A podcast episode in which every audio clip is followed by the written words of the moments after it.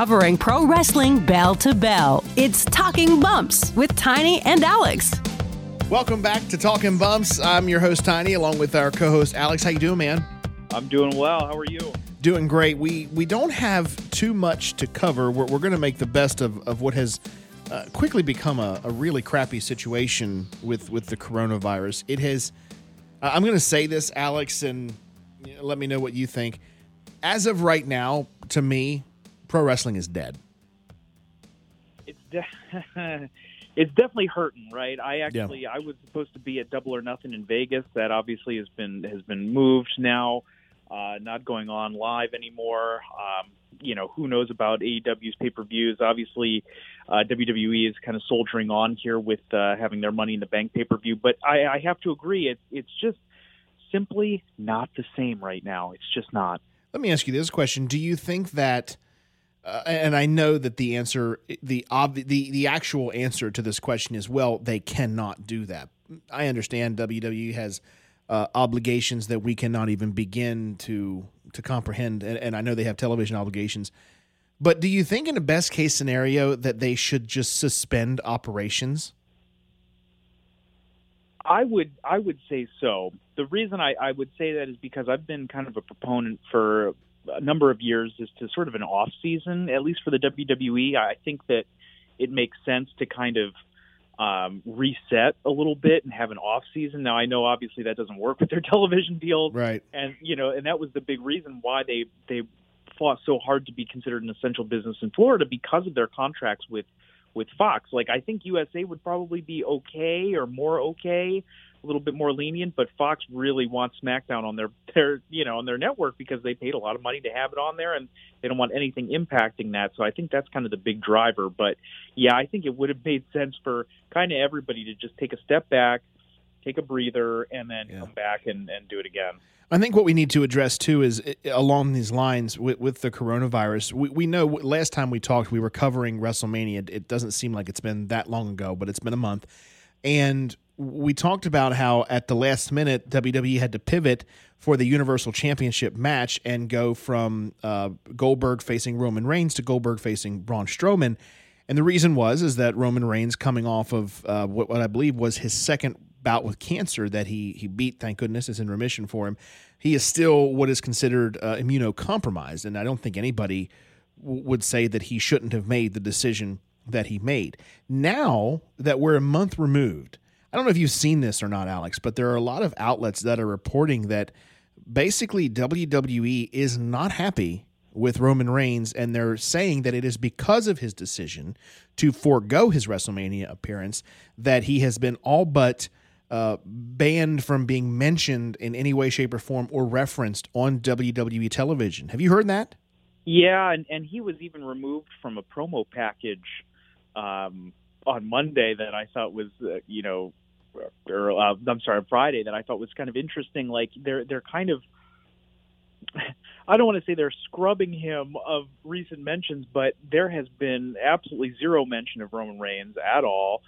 Um, and I, I'm not really sure what the what the next steps are for him. I think it's unfortunate because I think that he made the right decision. You know, as as somebody who is immunocompromised, it made sense for him to back out. Right. Yes, it was last minute, but this is sort of uh, unparalleled circumstances in the modern era. So I, I just don't have any issue with him doing that. I'm surprised that he went really from being the guy. I mean, he was he really should have gotten the belt, and then now what's going on? Who knows? Well.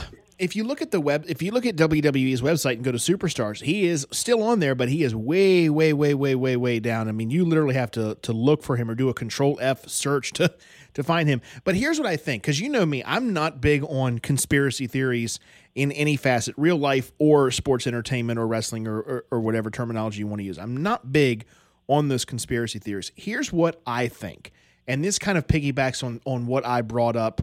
Um, I, I, don't know if I brought it up on our last podcast or or just to, to you and I in private talking, but why would you?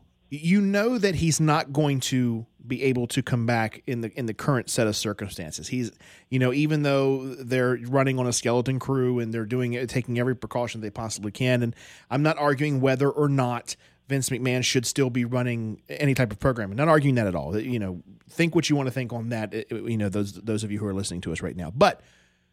Roman Reigns is not going to suddenly decide, you know what, I want to come back. It, it, it's not going to be that way. Some things are going to have to change. We're going to have to, you know, put this coronavirus behind us, I think, for that to happen. And, and no, I don't think anybody could blame him. So I don't think that, and we'll just say Vince McMahon, I don't think Vince McMahon is saying, you know what, we're not mentioning him because. Now, I do I think he's saying don't mention him? Absolutely. Do I think yeah. he's saying don't accent him? Absolutely.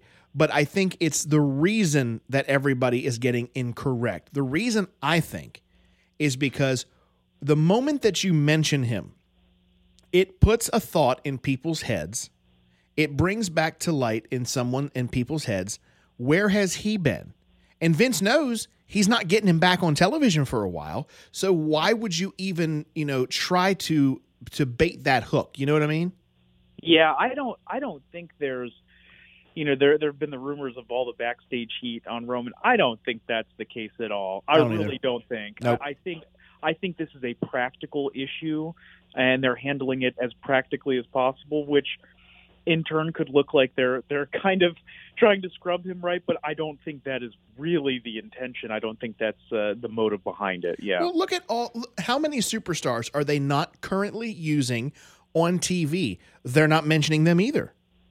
Absolutely, and and they've even you know released a pretty good chunk of superstars over the past month, and some of them are still technically on contract until you know they would run out. You know, some of them are on, on until June or July, and they're still not mentioning them at all, not using them in any angles. Uh, Sarah Logan was the closest thing that we saw before she was released uh, being used. So hmm, I don't know. We'll we'll we'll just have to see. So let's talk about. You had mentioned off air that you had wanted to touch on some of the releases or something to do with releases. So I think the biggest uh, thing that I would like to cover is the Money in the Bank that's going to take place at WWE headquarters.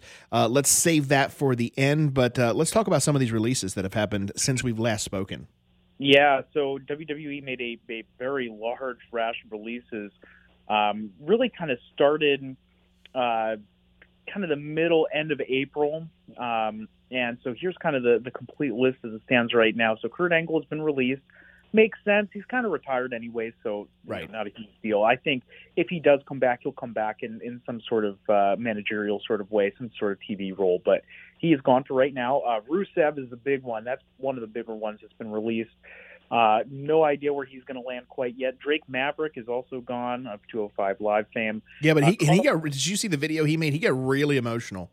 Yeah, it was heartbreaking. I watched it. He, he put that out uh, on the 15th, which was when he was released, and uh, I, you know, it's just heartbreaking to to see these guys that have put so much effort in, and uh, especially you know in the, in the cruiserweight and the 205 live uh, areas to, to just kind of be disregarded, I guess at this point. But I, you know, I understand. I mean, hopefully some of these folks will be brought back. Drake would be one of the top that I think would would end up coming back uh, just because he's so good. He conveys so well on television, but. Uh, yeah, who knows? Um, Karl, Karl Anderson and Luke Gallows are also both uh, gone. So that's interesting, especially with AJ returning. AJ returned on Monday. Uh, so no Bullet Club or no uh, OC, I guess, original club uh, going mm-hmm. on anymore. Um, Eric Young is gone. EC3 is gone. Uh, his promo package came out uh, for him to probably get back on the Indies. We'll see what happens with him. Kurt Hawkins, uh, Lio Rush, Heath Slater, Aiden English, Sarah Logan, uh, Mike Chioda. I can't believe that. Mike Chioda has been one of the, the longest uh, referees the company has seen. I mean, he's been with the company since the 1980s. He's gone. Uh, Primo and Epico Colón, who I actually didn't even realize were still on the roster. That makes me kind of sad. I kept yeah. I didn't realize that. Uh, Eric Rowan is also gone. Mike and Maria Kanellis, Zack Ryder, No Way Jose, uh, Kassius Ohno, uh, which is crazy. Um, Tino Sabbatelli, Curtis Axel. So uh, you know, uh, just a, a really a lot of a lot of good yeah. talent. You but know? you know, aside from Rusev, there's really nothing on that list that surprises me. There, it's like I, you know what surprises me most about that list you just went over, Alex, is that Heath Slater was able to survive this long. Yeah, yeah, yeah, absolutely. I mean, remember his run with Rhino uh, just a couple years back, but um, yeah, he really has kind of held on. Um, some of these guys have been holding on, I would argue, for a long time. Um, you know, Primo and Epico, I, it's again, I didn't realize they were still on the roster Right.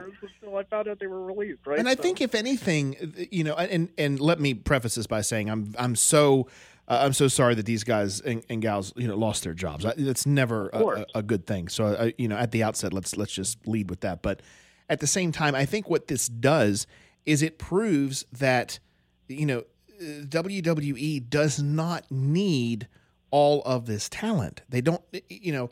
I, uh, it it seems like they have just been a Hoover vacuum the past few years, and they've just been sucking up as much talent as they can without letting them go. And I think it's kind of like a, a, you know, even though this is very prevalent in today's society, I don't mean it to be, but it's kind of like the fire code violations. It's Like, look, you know, there's only so much you can take in before you need to start letting some out. And I think that that's what this will prove to Vince McMahon is that look, you know, we don't have to have this massively deep bench uh, and, and we can let these people go. And I, I don't think the product is going to suffer. Yeah, I agree. And I mean, we've seen the debut of uh, Karrion Kross. He came on last night, formerly Killer Kross.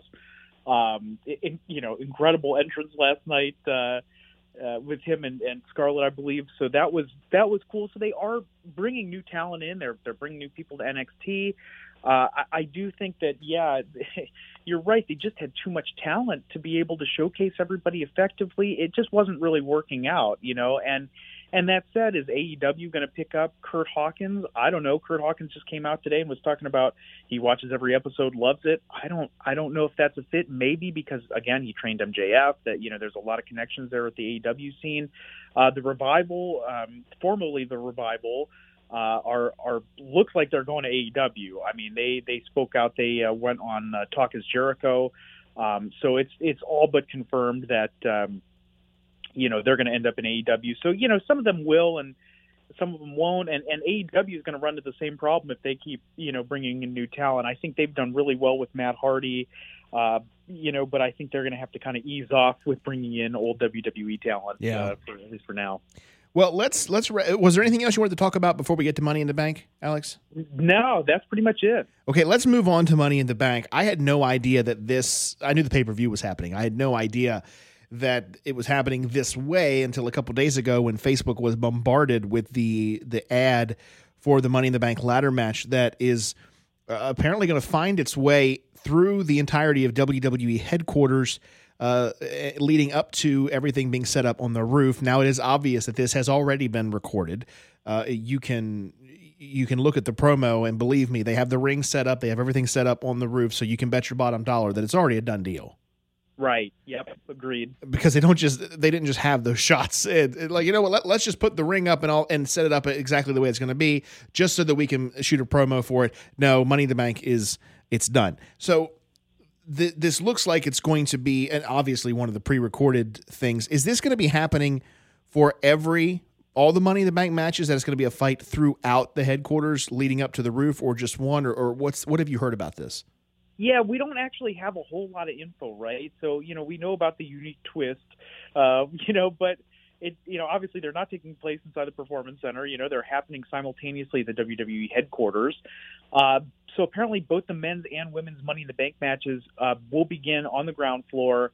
Uh, and then they move all the way up to the rooftop. Now, again, we're, we're not really sure how any of this is going to work. It's uh, kind of an interesting gimmick, right? Like, I, I actually, when they kind of came through with this idea of, of doing this instead of you know having the ladder matches at the performance center, I thought, wow, you know what? Actually, brilliant idea, right? Yeah. Like change of scenery. This makes a lot of sense to me.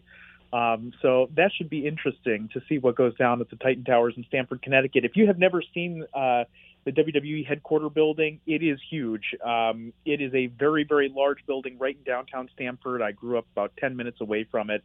Um, so I would drive past it all the time. And by the way, soon to be former WWE headquarters. Right, right, exactly. So you know, use it while you got it, right? So here's a question though that that is burning, uh, Alex, and and I just want to know your take. Is someone going over the top of the building? oh gosh, you know, it's it's funny. Rey Mysterio cut a promo about how he wouldn't uh, hold back if he had to have somebody tossed off the the top of the building. Mm-hmm. Um, wouldn't shock me, right? Wouldn't shock me. We've seen a lot of theatrics from the WWE in, in recent weeks, especially with WrestleMania and that uh, burial match or boneyard match with AJ and Undertaker. You know, lots of theatrics. I love that stuff. I think if they incorporate that storytelling into a match like this, it could actually go over. Yeah. There we go. Well, hey, Alex, it's been awesome talking to you, buddy, and uh, hopefully we can get one of these out uh, after Money in the Bank if it's worth covering. If not, we'll talk to you in about a month. Okay? Yep. Sounds good. It's Talking Bumps with Tiny and Alex. Follow Talking Bumps on Twitter at Talking Bumps.